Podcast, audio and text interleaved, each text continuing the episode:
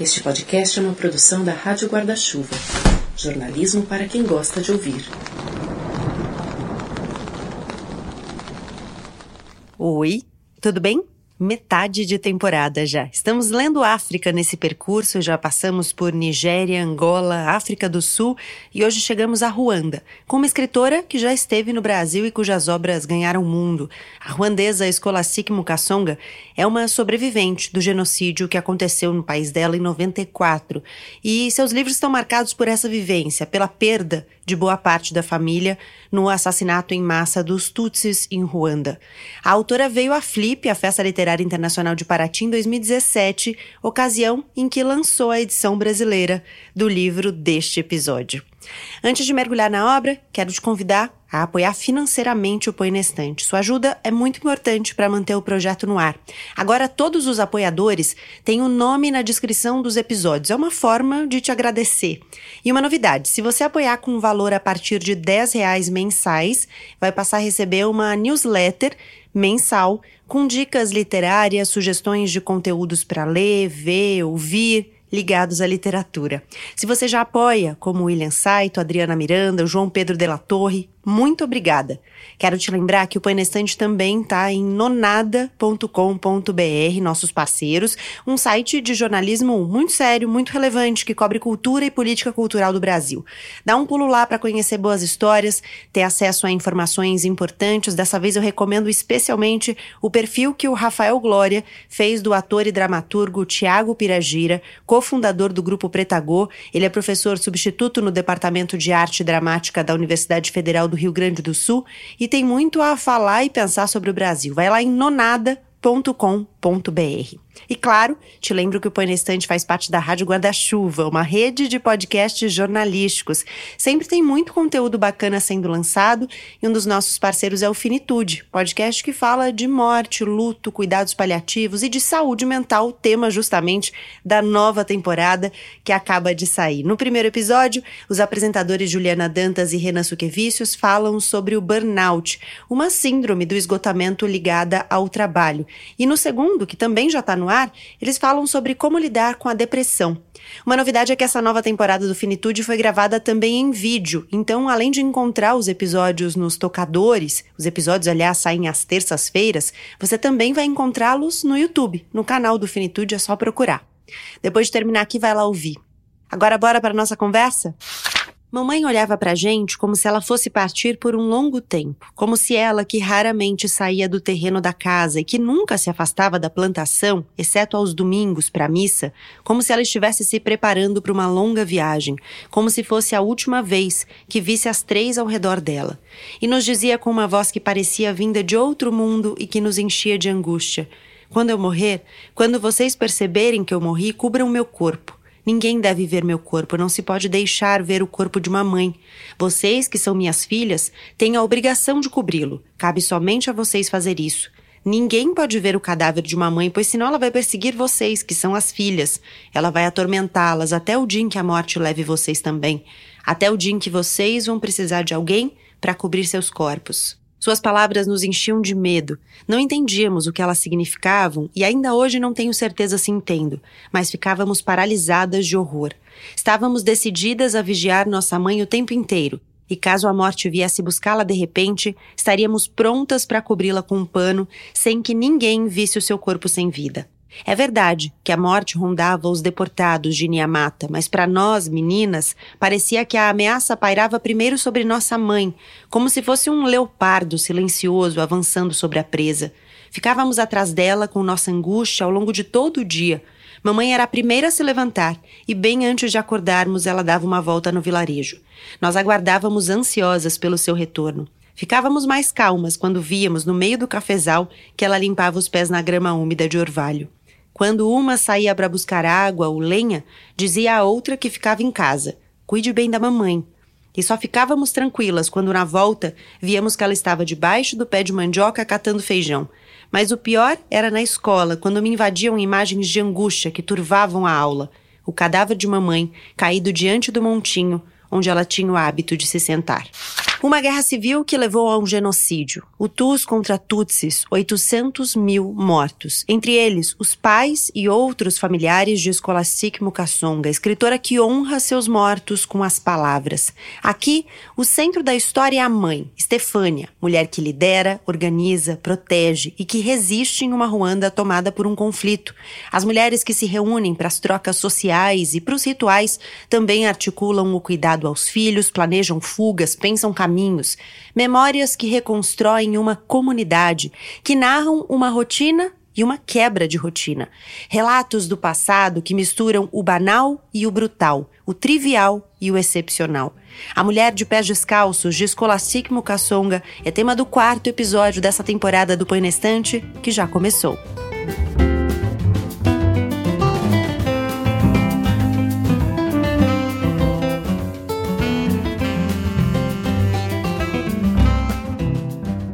Bem-vinda, bem-vindo ao quarto episódio da temporada Leia África. Chegamos à metade. Como sempre, nesse Clube do Livro em podcast, que é o Põe na Estante, convidei duas pessoas a lerem o mesmo livro que eu e cá estamos para trocar, para falar sobre ele e para falar sobre A Mulher dos Pés Descalços, da Scholastic Mukasonga. Eu convidei a Maria Carolina Casati e o Pedro Belo. Sejam muito bem-vindos, é um prazer enorme ter vocês aqui.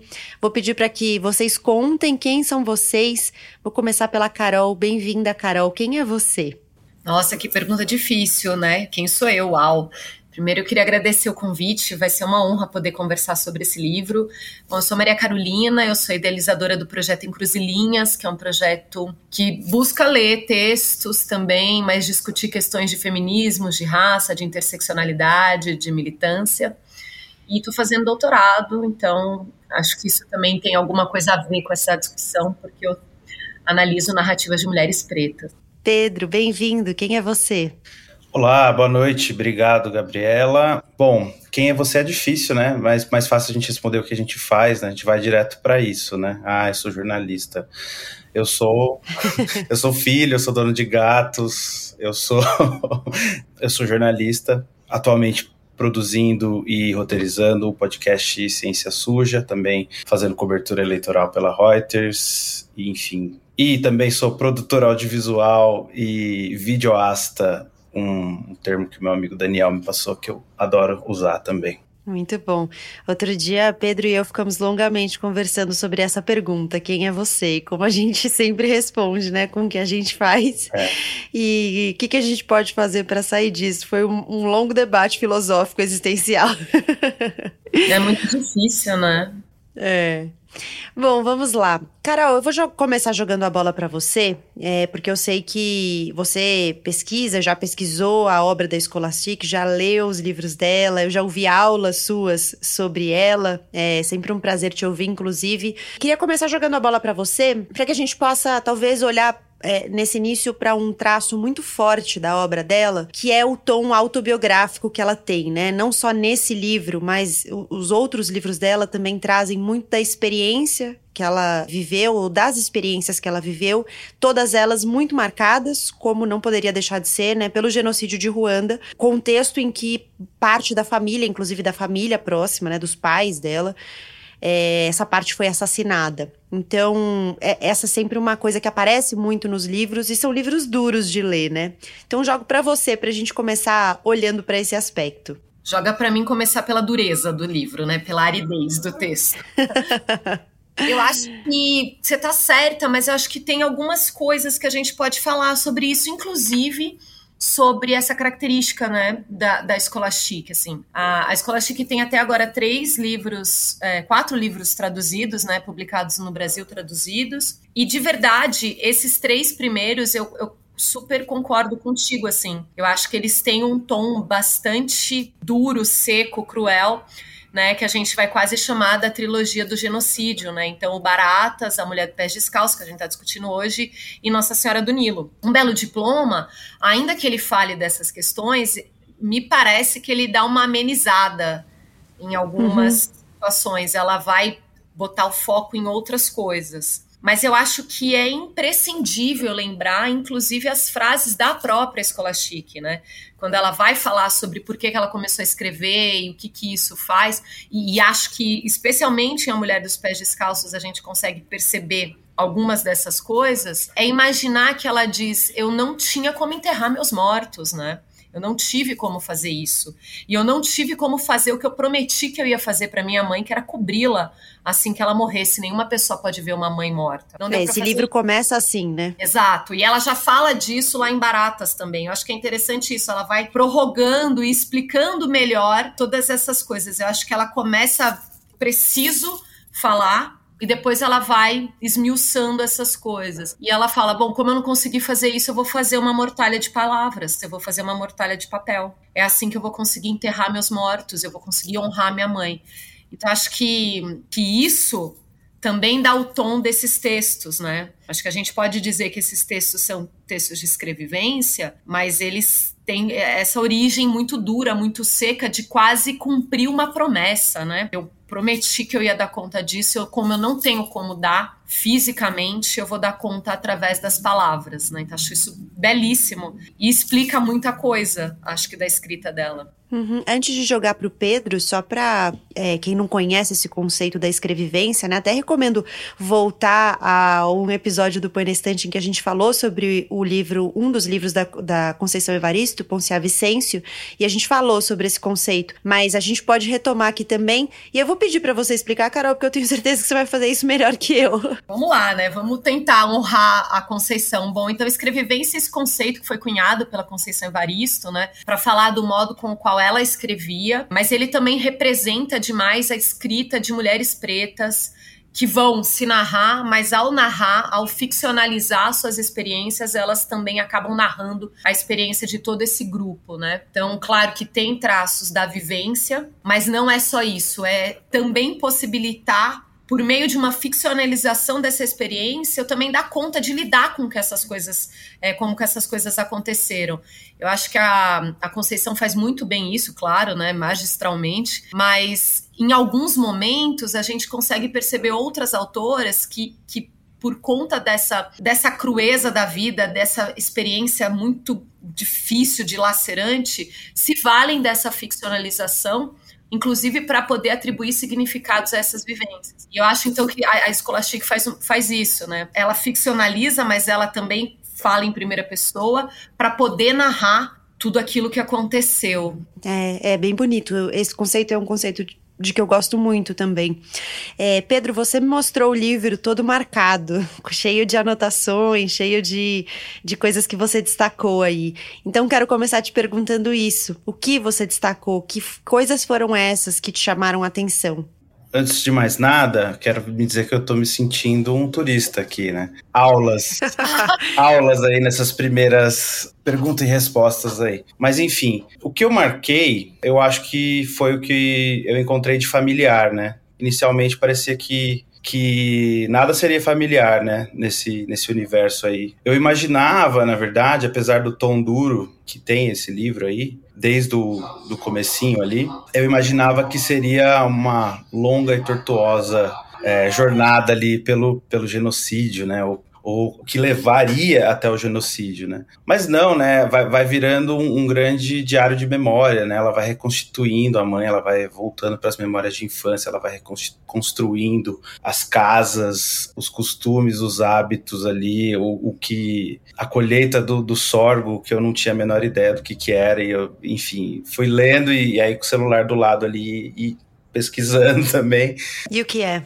O sorgo é uma espiga com grãos, aí ela parece ser meio avermelhada, né? E eles usam para fazer cerveja, que é super importante. E também comem, é um, é um alimento premium ali de Ruanda, né? Uma coisa que eu aprendi aí. Mas me surpreendeu muito, assim, essa primeiro que essa passagem do, do, do começo pro meio ali, já vem um, uma, um soco no estômago ali, né? Começa com aquela cena ali dos soldados invadindo a casa no, no jantar ali, né? E aí vai começar a falar dos planos que a, que a Stefania tinha para conseguir salvar os filhos e de repente tá descrevendo a Stefania ali e vai virando essa coisa super familiar, né? Uma das coisas que eu destaquei, que eu acho que você, Gabriela, vai me entender muito bem, é a parte que ela fala que tá voltando do, da plantação, né? Ela tem que passar em todas as casas das vizinhas e mandar um oi de casa, tudo bem? E pegar e ficar um tempão trocando ideias, conversando sobre, sobre a vida das pessoas, ali as angústias das mulheres com os filhos,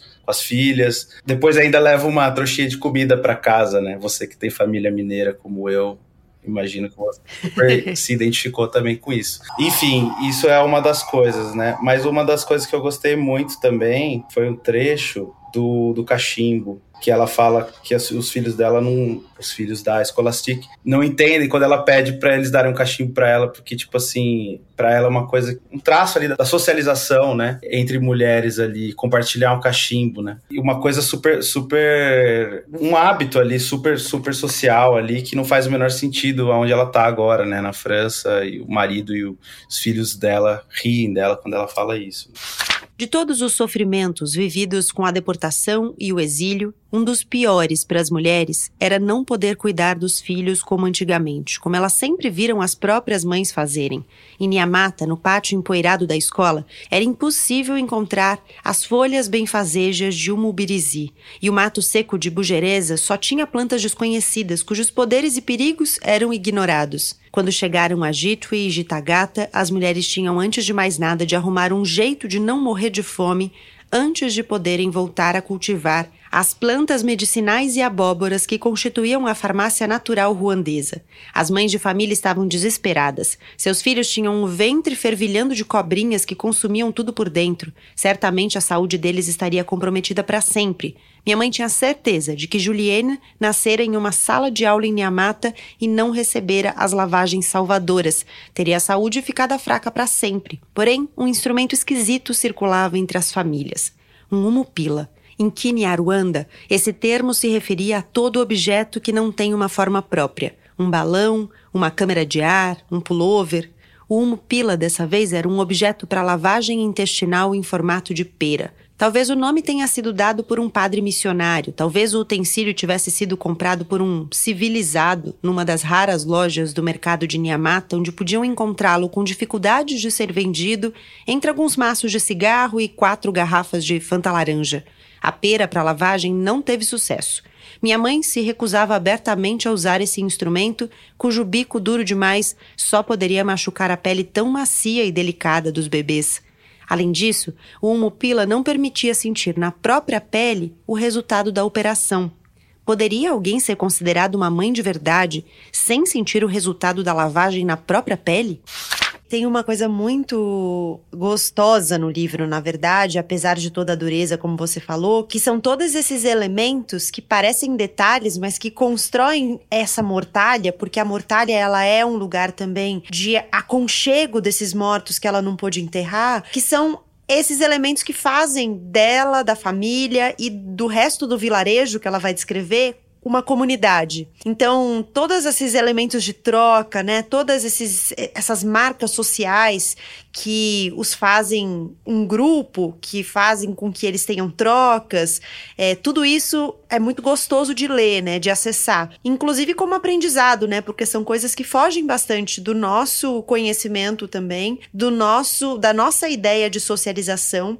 É, eu gosto como ela vai construindo em vários momentos a ideia de aldeia em diferentes âmbitos, né? Tem uma hora que ela. Eu não, não vou dar muitos detalhes para não dar muito spoiler, mas tem uma hora que ela vai descrever um dos processos que acontecem ali no vilarejo quando é, um bebê chega.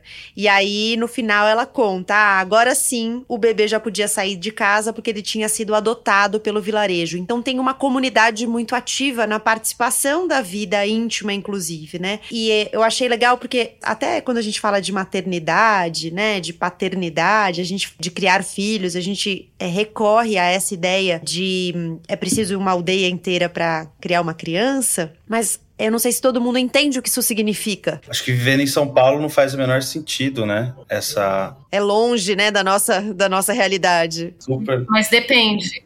Tem filho só dá para viver assim em São Paulo. É verdade.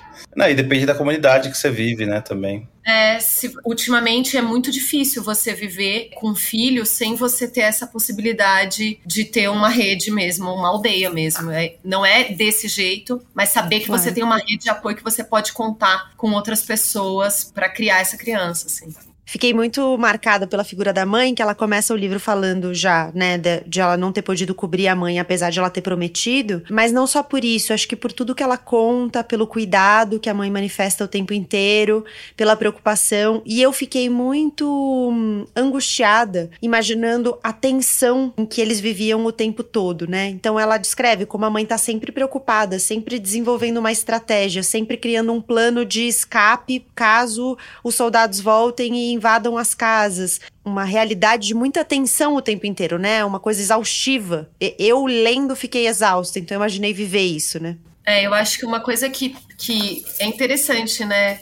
O Pedro falar que ele estava esperando toda aquela, aquela dramaticidade, todo né, o sangue escorrendo do genocídio, e de verdade isso não tem nesse texto, né? Tanto assim. Mas eu acho também isso muito interessante das estratégias de escrita dela, né? Então a gente tem um primeiro livro que é extremamente cruel, que ele é extremamente gráfico e que vai dar alguns elementos, vai falar algumas coisas da mãe, algumas coisas do pai, né? Algumas coisas do processo de escolarização mas vai falar mesmo da morte, do que, que aconteceu, de que forma aconteceu, e bem gráfico, como eu disse, né? Porque parece que é assim, eu preciso, preciso botar isso para fora para falar sobre isso. E aí o outro, né, já é bom, eu vou conseguir me concentrar aqui para ficcionalizar, ela diz, né, é, Nossa Senhora do Livro talvez seja um dos mais ficcionais, né, meu, uns livros meus mais ficcionais, porque eu consigo me concentrar, pensar essa coisa de escolarização, de como é que foi estar naquela escola, passar por aquele momento. E me parece que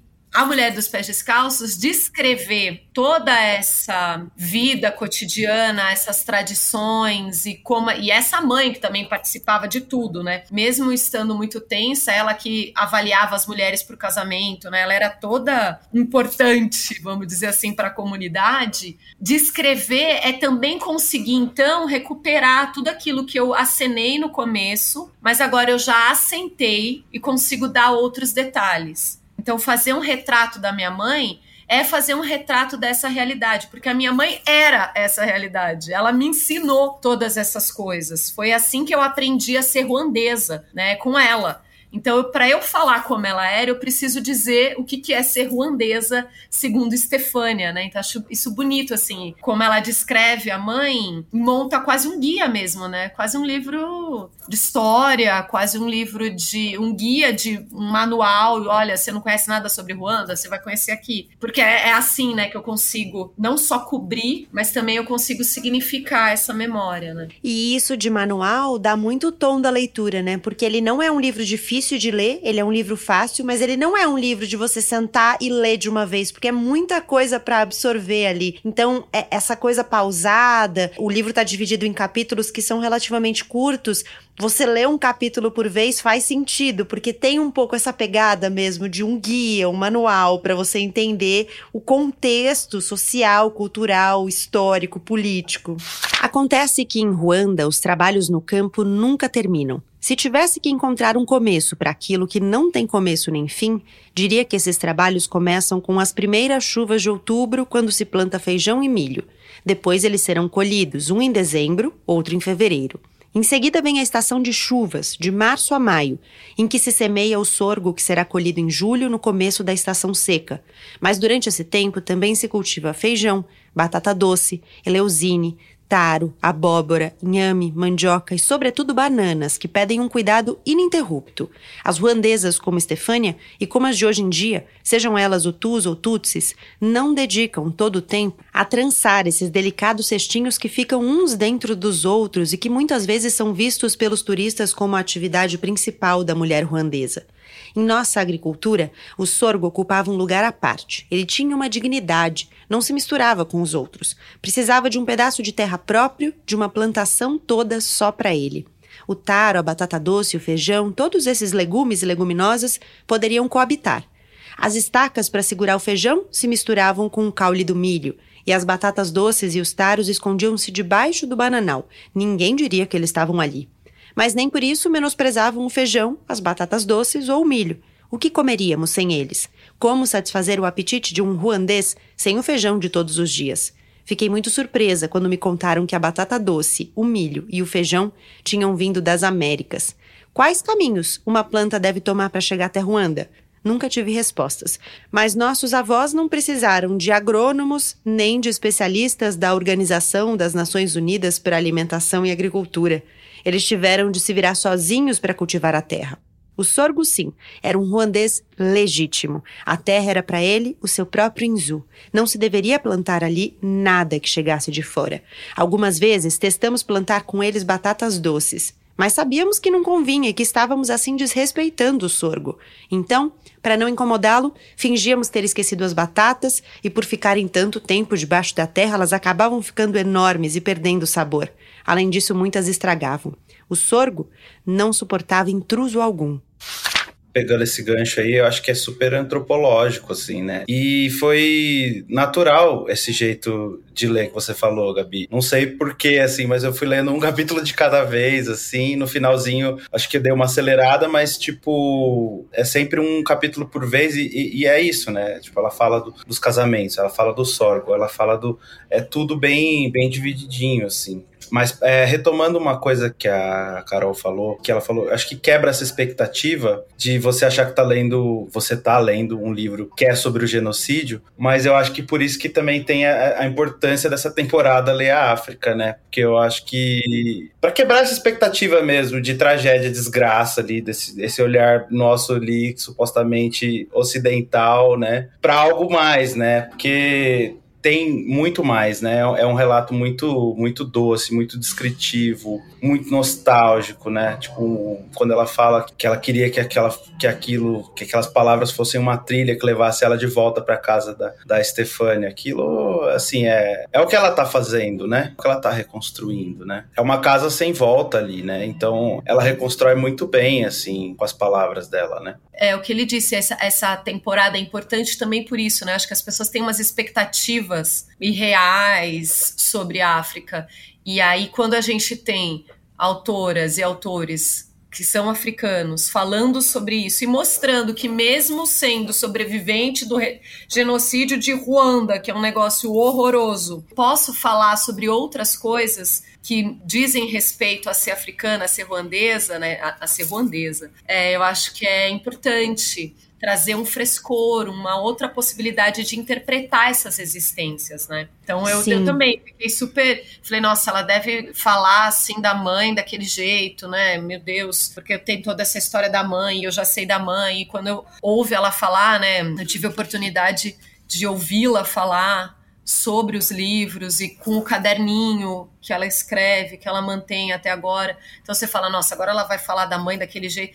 E não, assim, eu vou trazer essa outra mulher, né? Essa, esse manual de Ruanda para mostrar que isso também é, é ser ruandesa, isso também é falar dessa experiência. Então é, é até quentinho, né? Dá um quentinho no coração, assim, te consola. Principalmente se você já leu os outros livros, né? É, e eu acho que tem uma coisa, assim, que é você conhecer a literatura de um país, e claro, essa é uma literatura de Ruanda, né? Mas você conhecer é, a literatura, assim como outras artes, é você conhecer um pouco dessa potência também. E eu acho que tem uma coisa muito potente justamente nesse livro, que é a capacidade que ela articula de, com as palavras, reconstruir ou realinhar o que a guerra subverteu. Então, ela vai recontar costumes, tradições, traços da sociabilidade, como a gente vem falando, e outros aspectos da história e da cultura e da socialização do país que foram subvertidos. Dou um exemplo que ela traz no livro, assim. Ela fala que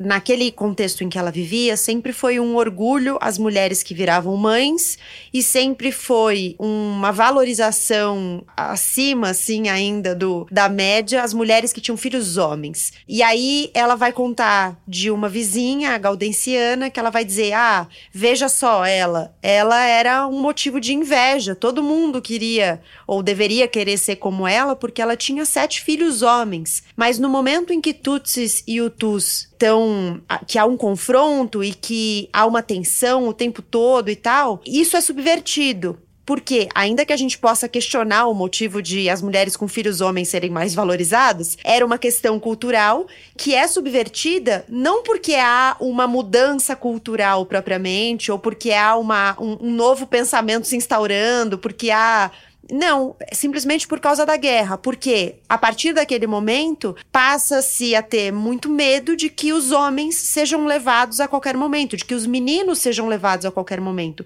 Então a casa da Gaudenciana passa a ser um ponto olhado com muito medo, com muita atenção. Por quê? Porque ela pode ser a mulher que vai perder a qualquer momento um desses sete filhos homens que ela tem. A qualquer momento um deles pode ser levado. Então, essas subversões de coisas que parecem detalhes, mas que na verdade estão falando de como as pessoas deixam de viver de um jeito, não por uma escolha, não por uma nova forma de socializar, não por novas ideias, mas simplesmente por uma imposição, né? Ou por uma, um momento de extrema tensão que o conflito traz. Em Ruanda, dizia minha mãe, as mulheres tinham orgulho de ter filhos, muitos filhos, principalmente meninos, mas em minha mata elas morriam de medo de colocar filhos no mundo. Não por elas, mas pelas crianças, sobretudo pelos meninos. Elas sabiam que eles seriam mortos, que cedo ou tarde seriam mortos. Por exemplo, Gaudenciana, a vizinha que mora em frente, deveria estar feliz e orgulhosa. Todas as mulheres do vilarejo deveriam invejá-la. Ela tem sete filhos, todos meninos. O que uma mãe poderia desejar mais do que isso? Porém, ela olha os filhos com tristeza, com desespero. Não tira os olhos de cima deles. Ela não quer que eles se afastem, não deixou que fossem à escola. Não manda os filhos buscarem água, pois tem medo de que eles não voltem do lago. Eles nunca foram ao mercado de Niamata, parecem estar à espera da morte, e ela só tem meninos. A vez das mulheres, das meninas, também vai chegar. Vocês sabem como mataram a Merciana. Todo mundo em Niamata tinha visto o assassinato de Merciana, todo mundo tinha assistido à morte dela. E as mulheres compreenderam ali que elas também não seriam poupadas, nem seus filhos. Tudo aconteceu quando os desterrados ainda estavam amontoados na escola em Niamata. As famílias tinham construído pequenas choupanas no grande pátio para escapar da confusão das salas de aula. Merciana era de uma família de pessoas importantes de Magi. Como todos os outros, tinham sido deportados para Niamata, mas seu pai, sob ameaça de morte, tinha conseguido fugir para o Burundi. Merciana era a verdadeira chefe da família, uma civilizada, como diziam na época. Não sei onde ela tinha ido à escola, mas ela sabia ler e escrever. Saber escrever era algo perigoso se você tinha um pai exilado no Burundi. Logo começam a suspeitar que você está se correspondendo com os Tutsis que preparam seu retorno a Ruanda, que você é uma espiã dando informações aos que estão desse lado da fronteira e poderia facilitar a volta dos Tutsis. E talvez você esconda armas. Os capangas da prefeitura sempre iam interrogar Merciana, revistar a miserável choupana. Ouvíamos os irmãos e as irmãs de Merciana chorando, a mãe suplicando. Depois, um dia, eles chegaram com dois militares. Pegaram Merciana e a levaram até o meio do pátio, um lugar onde todo mundo podia ver. Tiraram a roupa dela, deixaram-na completamente nua. As mulheres esconderam os filhos debaixo dos panos. Lentamente, os dois militares pegaram as espingardas. Eles não miravam no coração, repetia minha mãe, e sim nos seios, somente nos seios. Eles queriam dizer a nós, mulheres tutsis, não deem vida a mais ninguém, pois na verdade, se colocarem mais alguém no mundo, vocês vão acabar trazendo a morte. Vocês não são mais portadoras de vida, são portadoras de morte.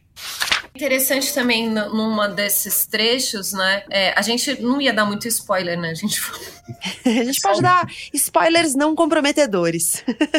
Eu acho interessante um desses trechos também quando ela vai falar da coisa do cabelo, né? Você vê como isso ainda é uma questão, é uma questão mesmo para você ser uma mulher preta, é uma questão essa coisa do cabelo, né? Uhum. E ela dizer como, como tinha todo um corte de cabelo específico para meninas que não eram casadas, quem ia estar tá na idade de casar que mudava o cabelo, como que depois fica o então eu posso ter esse corte, eu posso deixar o cabelo crescer porque eu já tô em tal idade, eu não tô em tal idade. Isso muito marcado e muito importante para aquela cultura e para aquela sociedade. E aí vai para estudar em outro lugar e a moda é o cabelo não levando em consideração nenhuma dessas questões. Né? Uhum. Então, acho bonito também isso, como ela vai mostrando coisas que são aparentemente banais, mexem e abalam as estruturas da criação né, dela de tudo aquilo que ela acreditava e a, aprendendo, produzindo e reproduzindo em família, né? Então é interessante. Tem uma hora que ela fala do padrão estético, né? E ela fala atender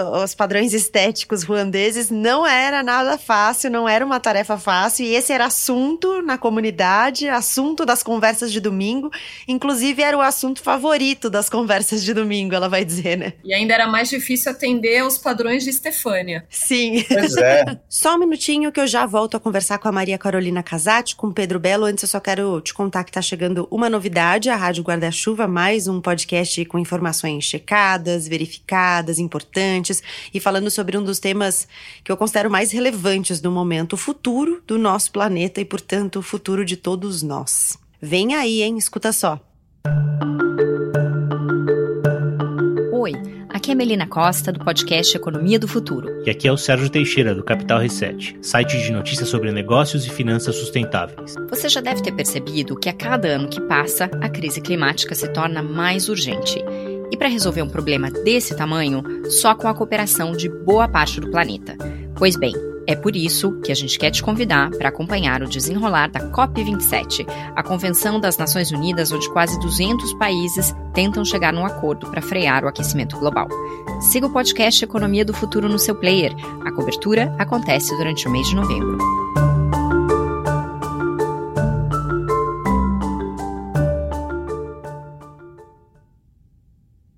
Pedro, você ia falar da Estefânia, né? Da mãe da Scholastic. É, a gente estava falando que era difícil atender os padrões dela e tudo mais, né?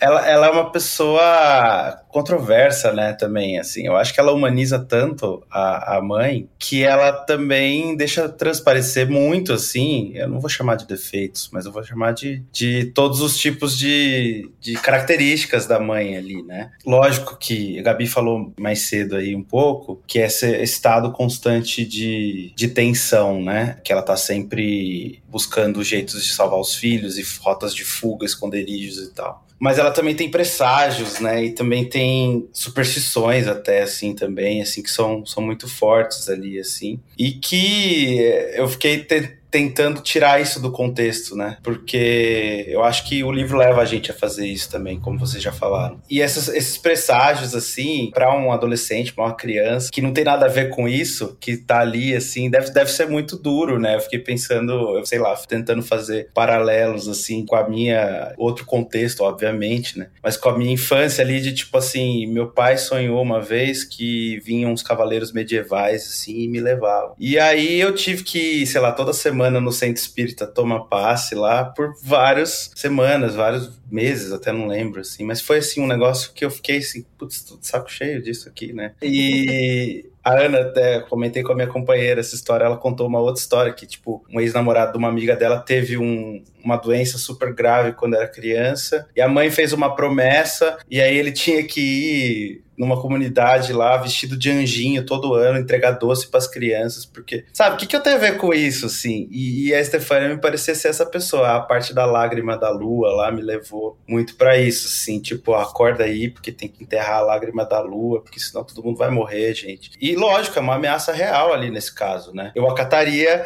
a tudo que ela me falasse aí, eu rezaria, eu faria tudo ali que precisasse ser feito, né? Mas, mas é aquele zelo excessivo, né? Que que, que nesse caso, assim, faz todo sentido, né? Não tem, não tem nem o que falar, assim. Não sei se, se é disso que você tá falando, mas assim, às vezes me ocorreu uma pergunta que é: eu não sei se, como criança, você tem a noção exata, por mais que haja um risco, um risco iminente, se você tem a noção exata do que aquilo significa. Então, às não vezes, tem. as decisões adultas parecem exageradas ou algo assim, né? Não sei se é. Não, super exageradas, né? Mas eu acho que como, como mãe, você tem muito mais mais noção, né? Como pai, você tem muito mais noção do que, que isso significa. É isso que você falou mesmo. E, tipo, um contexto super pesado, né? Eu fiz uma comparação, assim, que aqui que, que, que nem cabe. Mas dentro desse, desse contexto dela, ela tá fazendo o que ela pode, né? Triste também, que muito provavelmente não adiantaria nada, né? Aqueles, aquele, ela mesma fala que os esconderijos todos ali, muito provavelmente não, não adiantaria, como não adiantaram, né? Até porque os soldados vão encontrando novas rotas, né? Então ela fala: ah, primeiro a minha mãe cria uma porta dos fundos que não existia para que a gente possa sair direto para o mato,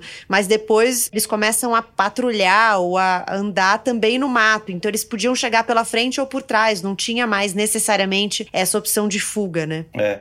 De todos os presságios, o mais assustador eram as lágrimas que escorriam da lua. No pátio da casa de Gitagata havia três plantas admiráveis pelo tamanho e pela função que tinham. Um pé de café tinha crescido estranhamente por cima do montinho de terra achatado que servia de banco para a mamãe. A planta sempre recebia as sobras da cozinha e a água do feijão cozido, e por isso se tornara enorme, servia de sombrinha. Um grande pé de mandioca fora plantado no fundo do pátio para servir de sombra também. A gente se abrigava debaixo das folhas para descansar depois de bater o sorgo ou o feijão. Antoine trouxera as mudas de carama e suas folhas imensas não tinham nada a ver com as folhas de mandioca. Mesmo sabendo das reticências em relação ao cultivo desse tubérculo venenoso que os belgas impuseram, a gente tinha o hábito de cultivá-lo também, mas era uma planta bem diferente da que ficava no pátio. No meio do bananal, por cima do mar de folhas, erguia-se a terceira planta, carregada de mistério. Era um pé de mamona, muito, mas muito alto e muito esbelto. Ninguém sabia de onde viera a semente, nem como ela tinha conseguido criar raiz na sombra do bananal. A gente ficava se perguntando como o caule tão fino tinha conseguido furar a cortina de folhas das bananeiras e como ela tinha conseguido içar no céu aqueles galhos tão frágeis que pareciam quase tocar na lua. Eu e minhas irmãs mais novas pedíamos para comer os grãos. Torrados, a gente dizia à mamãe, mas ela se recusava a nos dar, respondendo que não era um alimento digno.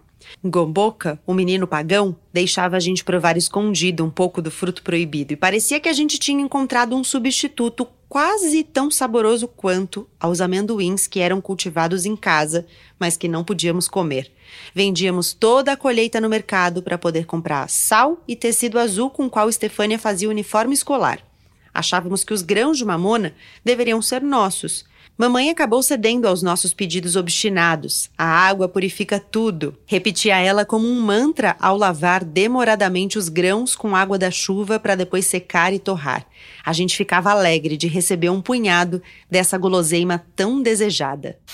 Eu acho que talvez essa, essas superstições, essas estratégias, essas premonições que vão dizer respeito à proteção ou uma tentativa de proteção dos filhos deixam a gente realmente muito marcada, porque né, a gente sabe sabe o final da história, né? Então você já fica, ai meu Deus, não vai dar certo, tal. Mas eu, eu posso confessar uma coisa assim que para mim as outras superstições elas fazem todo sentido, porque eu sou essa pessoa completamente. E ouvir, eu sou essa pessoa, de ouvir a minha avó, então, de ouvir as coisas da minha mãe, de ouvir as coisas do terreiro. E eu acho que outra coisa que é interessante é justamente, tudo bem que a, a tem todas as superstições, né? Todas, a, ela pensa em tudo. Mas eu acho que é interessante mostrar isso também, como que essa, essa vivência, esse cotidiano, essa outra forma de estruturar a vida que está baseada em outros conceitos que não são os nossos, acontece. Então, acho que é bonito também a gente ver que a escola, é o que a gente falou, ela vai mostrar pra gente uma outra forma de viver a vida que pra Stefani não só faz todo sentido. Tanto é que as mulheres iam lá buscar a aprovação dela para uhum. encontrar o marido. Porque não é só ela que acha, né? Então as pessoas. O que ela também faz sentido.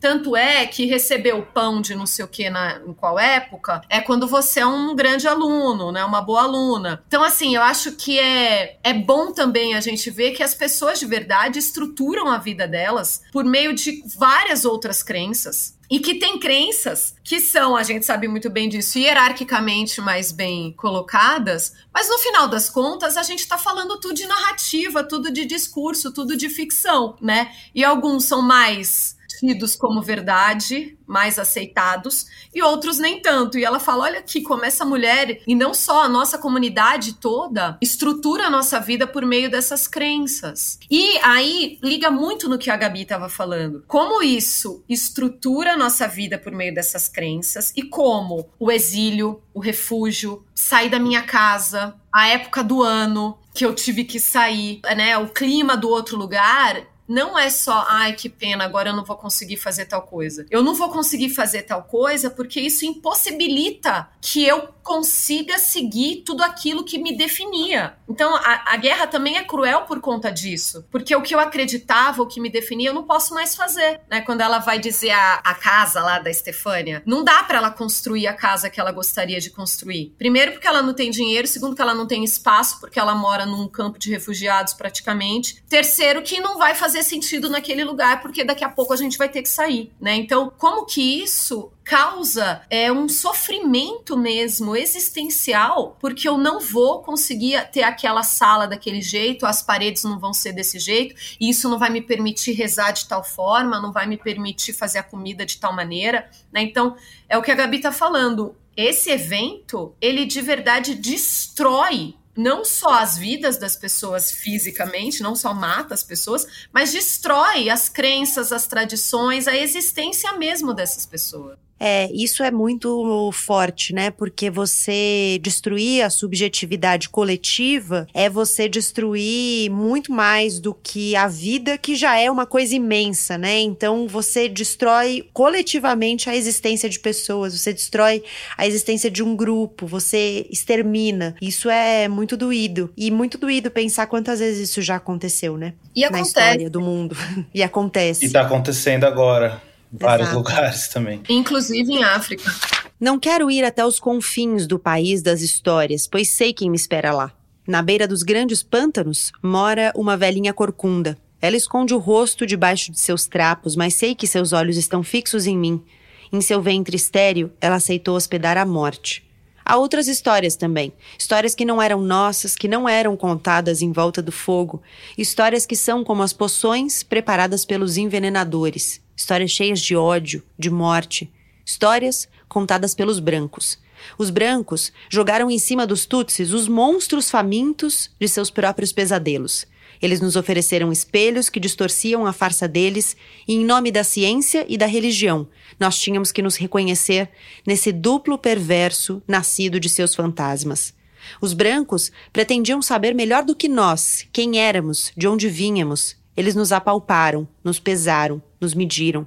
As conclusões a que chegaram foram categóricas. Nossos crânios eram caucasianos, nossos perfis semíticos, nossa estatura nilótica. Eles conheciam até mesmo nosso ancestral. Estava na Bíblia, se chamava Cã. Nós éramos os quase brancos, apesar de algumas mestiçagens repugnantes, um pouco judeus, um pouco arianos. Os cientistas, a quem deveríamos ser gratos, tinham feito até uma raça sob medida para nós. Nós éramos os camitas. Tem uma coisa que eu queria trazer antes de a gente encerrar, porque eu acho importante só dizer algo que ela vai marcar mais para o fim do livro e, e, eu acho muito relevante, que é ela vai dizer de outro jeito, né? Mas ela vai dizer que ela tá contando essa história também porque ela acha importante que ela conte essa história e que o povo dela conte essa história. E ela vai pontuar como, em determinado momento, depois, para contar as histórias, histórias que não eram dela, não eram do povo dela, porque não eram nem contadas em volta do fogo, ela vai dizer, como os brancos chegaram para contar essa história depois de outro jeito. E ninguém se reconhecia nessa história, porque é uma história que veio de fora, com um olhar de fora, com um olhar extremamente opressor. Ela vai dizer que os brancos, por meio da religião e também por meio da ciência, queriam saber dessas pessoas mais do que elas mesmas, então queriam conhecer melhor a Scholastic do que ela mesma se conhecia, queria conhecer melhor os vizinhos da Scholastic do que ela mesma se conhecia, e ela vai descrevendo isso quando ela está falando dos Tutsis, né, especificamente, que ela vai dizer: é, os brancos encontraram ciência para nos descrever, eles nos pesaram, eles nos mediram, eles traçaram os nossos perfis para meio que explicar o conflito, explicar quem a gente era. E eu acho muito relevante que se pense sobre isso, porque acho que também porque é muito difícil, e aí eu digo como uma mulher branca, se reconhecer nesse lugar de opressora também, né? Perceber o quanto, ou perceber o que a gente representa coletivamente? Porque eu acho que a gente está nesse momento de a gente começar a ter consciência, ainda a passos lentos, mas começar a ter consciência de que, ainda que individualmente eu, Gabriela, não tenha feito isso ou aquilo, eu coletivamente represento um grupo que fez muitas coisas. E isso é muito duro, né? Se reconhecer nesse lugar é muito duro, mas ao mesmo tempo é muito importante. É muito importante, inclusive, para você pensar nas histórias que você recebeu até hoje e pensar que histórias você não recebeu, para que você possa ir atrás dessas histórias e entender que histórias são essas, né? De onde elas vêm, por quem elas são de fato contadas, onde elas nasceram e tudo mais. Como elas acabam se parecendo com a gente também, né? Com, a, com as histórias que de repente a gente tem, a gente não imaginava e, e, de repente a gente consegue se ver também, né? Nisso. É, acho que é uma tensão, né? De semelhanças e diferenças, de você reconhecer diferenças, mas também, no sentido da humanidade, reconhecer semelhanças, né? É, você falou, o contexto de eu falei mais cedo ali do, do, relato ser quase antropológico, essa parte que você falou do, dos brancos que trouxeram a ciência e, e mediram ali, né? E ela fala do nariz curto, né? Eu lembro muito da, disso ser um, um fator ali para diferenciar quem era é, Hutu e, e Tutsi, desde a época do filme lá, Hotel Ruanda, né, tinha essa, essa característica fenotípica aí. O contexto de criação da antropologia é super colonialista, né? É feito para estudar e, e, colonizar e dominar aqueles povos, né? Então, que bom ter a oportunidade de, de ler a história que para mim parece ser muito mais real, né? De quem tava lá, né? É de lá, de quem saiu de lá, né? E aí, Gabi, eu queria puxar a sardinha do meu lado, pro meu lado de novo e falar: você tá vendo como isso também é escrevivência, né? Quer uhum. dizer, a gente é muito narrada pelo outro o tempo todo, né? A branquitude narra a gente o tempo inteiro e define a gente de várias formas. O colonialidade faz isso o tempo todo com a gente.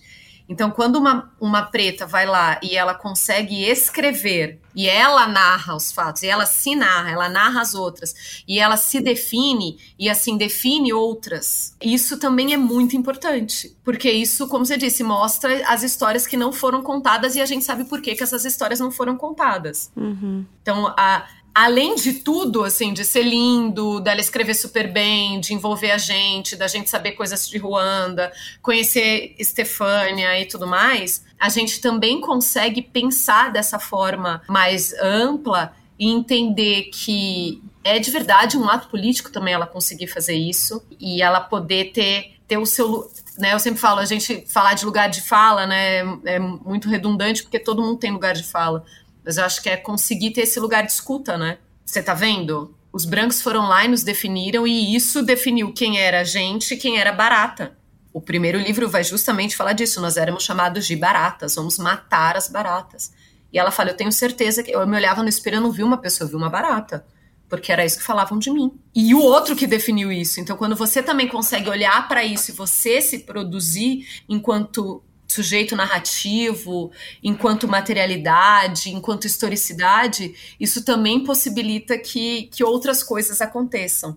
Né? Então a gente fica, oh meu Deus, como que isso pode acontecer? Isso pode acontecer porque tinha só uma, uma narrativa, só uma história. Então, quando a gente tem outras narrativas e outras vozes entram, é, as coisas se transformam. Né? É, eu tô num momento que eu tenho me pegado sempre, ou tenho tentado estar sempre bastante vigilante com as coisas que eu digo, porque é, é inevitável, né? A gente foi criado num contexto e com um olhar colonizante colonizador. Então é muito difícil descolonizar o olhar, o pensamento, as palavras e tal. Então eu tenho tentado prestar atenção para ver se eu não tô de alguma maneira repetindo, reproduzindo, e certamente em vários momentos eu estou. Mas eu acho que a literatura é uma. E aí vou puxar sempre a sardinha para a literatura, mas é que eu realmente acho que a literatura é um caminho muito poderoso para nos ajudar também a descolonizar o olhar, né? É, essa coisa da escuta que você diz, ela tá aí também, né? De você se dispor a ler, de você abrir o livro e ver o que outra pessoa tem para dizer.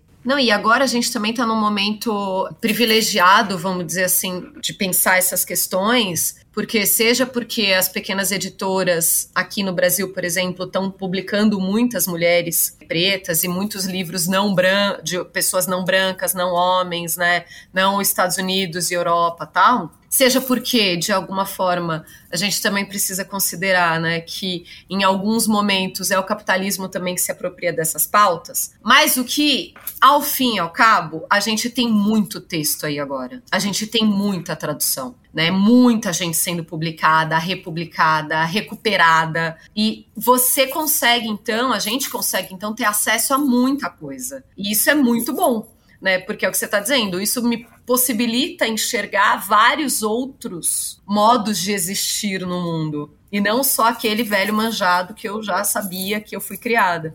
E é interessante porque assim, todo mundo escorrega no tomate, né? Eu também. Nossa, tem horas que eu falo, gente do céu, eu falei isso. Mas é importante também por isso, eu acho. É, é processo, é contínuo, não está formado. E que bom que a gente está aberto a saber que não está formado, é processo e a gente quer continuar nesse processo. Acho que o mais importante é isso, a gente quer fazer isso. Então a gente quer ler essas coisas, quer ler coisa diferente, quer encontrar com pessoas diferentes, quer ouvir narrativas diferentes, para que elas nos afetem, né? A gente quer ser afetado por isso, isso é bom. Só queria falar da minha surpresa, da minha grata surpresa mesmo, que foi começar com esse pequeno soco no estômago, depois passar para um relato mais quentinho, terminar com outro soco no estômago, que é, são as últimas páginas ali. E só recomendar. Eu, eu fiquei com vontade de ler as demais obras aqui da, da Scholastic. Obrigado pela oportunidade aí. A Mulher dos Pés Descalços, de Scholastic Mukassonga, tem tradução de Marília Garcia, da editora Nós, e tem 155 páginas. Obrigada por terem topado a conversa, por terem topado o livro. Queria só deixar esse último espaço para que vocês contem onde as pessoas encontram vocês, o trabalho de vocês, redes, enfim, o que vocês quiserem deixar. Bom, estamos no ar a segunda temporada do podcast Ciência Suja, que é uma criação do Terro Preste da Thaís Manarini e da Nave Reportagens, que é minha produtora junto com o Felipe Barbosa. Agora tem esse. Nessa temporada temos também a Cléia Pinheiro que entrou somando muito aí. A gente fala sobre fraudes e picaretagens da ciência. Estamos é, prevendo numa terceira temporada também falar. Temos um episódio sobre é, eugenia, mas queremos falar sobre colonialismo e racismo científico, essas ciências do, do colonialismo aí, numa terceira temporada. É um episódio que eu tô querendo fazer já. Busquem a gente aí no arroba Ciência Suja, também estamos na Rádio Guarda-Chuva, somos companheiros Põe na Estante. Acho que é isso. Muito bom. Eu queria só agradecer de novo, Gabi. Foi uma honra poder falar desse livro a escola TIC me toca em tantos momentos que que bom que deu certo também para poder falar desse livro. Você só me encontra, não é que você só me encontra, mas é melhor me encontrar no Instagram, arroba Encruzilhinhas, que é lá que tudo acontece, muitas coisas boas acontecem, né? Muitos encontros acontecem, muitas encruzilhadas de afeto acontecem. Então, arroba muito obrigada. Foi lá que nosso encontro aconteceu. Então, eu recomendo a todo mundo, inclusive porque vivi tendo aviso de eventos literários, então a quem gosta de literatura vai ser um prato cheio também. E recomendo fortemente o Ciência Suja, nosso parceiro, que traz muitas coisas legais, as pautas são muito boas, as apurações são muito bem feitas, então são histórias bem legais de a gente conhecer e que tem tudo a ver com a nossa vida hoje, no Brasil de 2022. Então é bem bom a gente ouvir, fica a dica. Obrigada, Pedro. Obrigada, Carol. Valeu, Gabi. Obrigadão. Obrigada, gente. Obrigada. O quarto episódio da temporada Leia África tá chegando ao fim. O Poenestante tá nos tocadores, como arroba Poenestante, no Twitter, no Instagram. Eu sou a Gabriela Maier, cuido da produção, do roteiro, da edição do podcast. O João Vitor Coura faz a mixagem de som e o Arthur Maier desenha as capas dos episódios. Muito obrigada pela escuta, muito obrigada pela companhia. A gente se encontra de novo em 15 dias. Até já!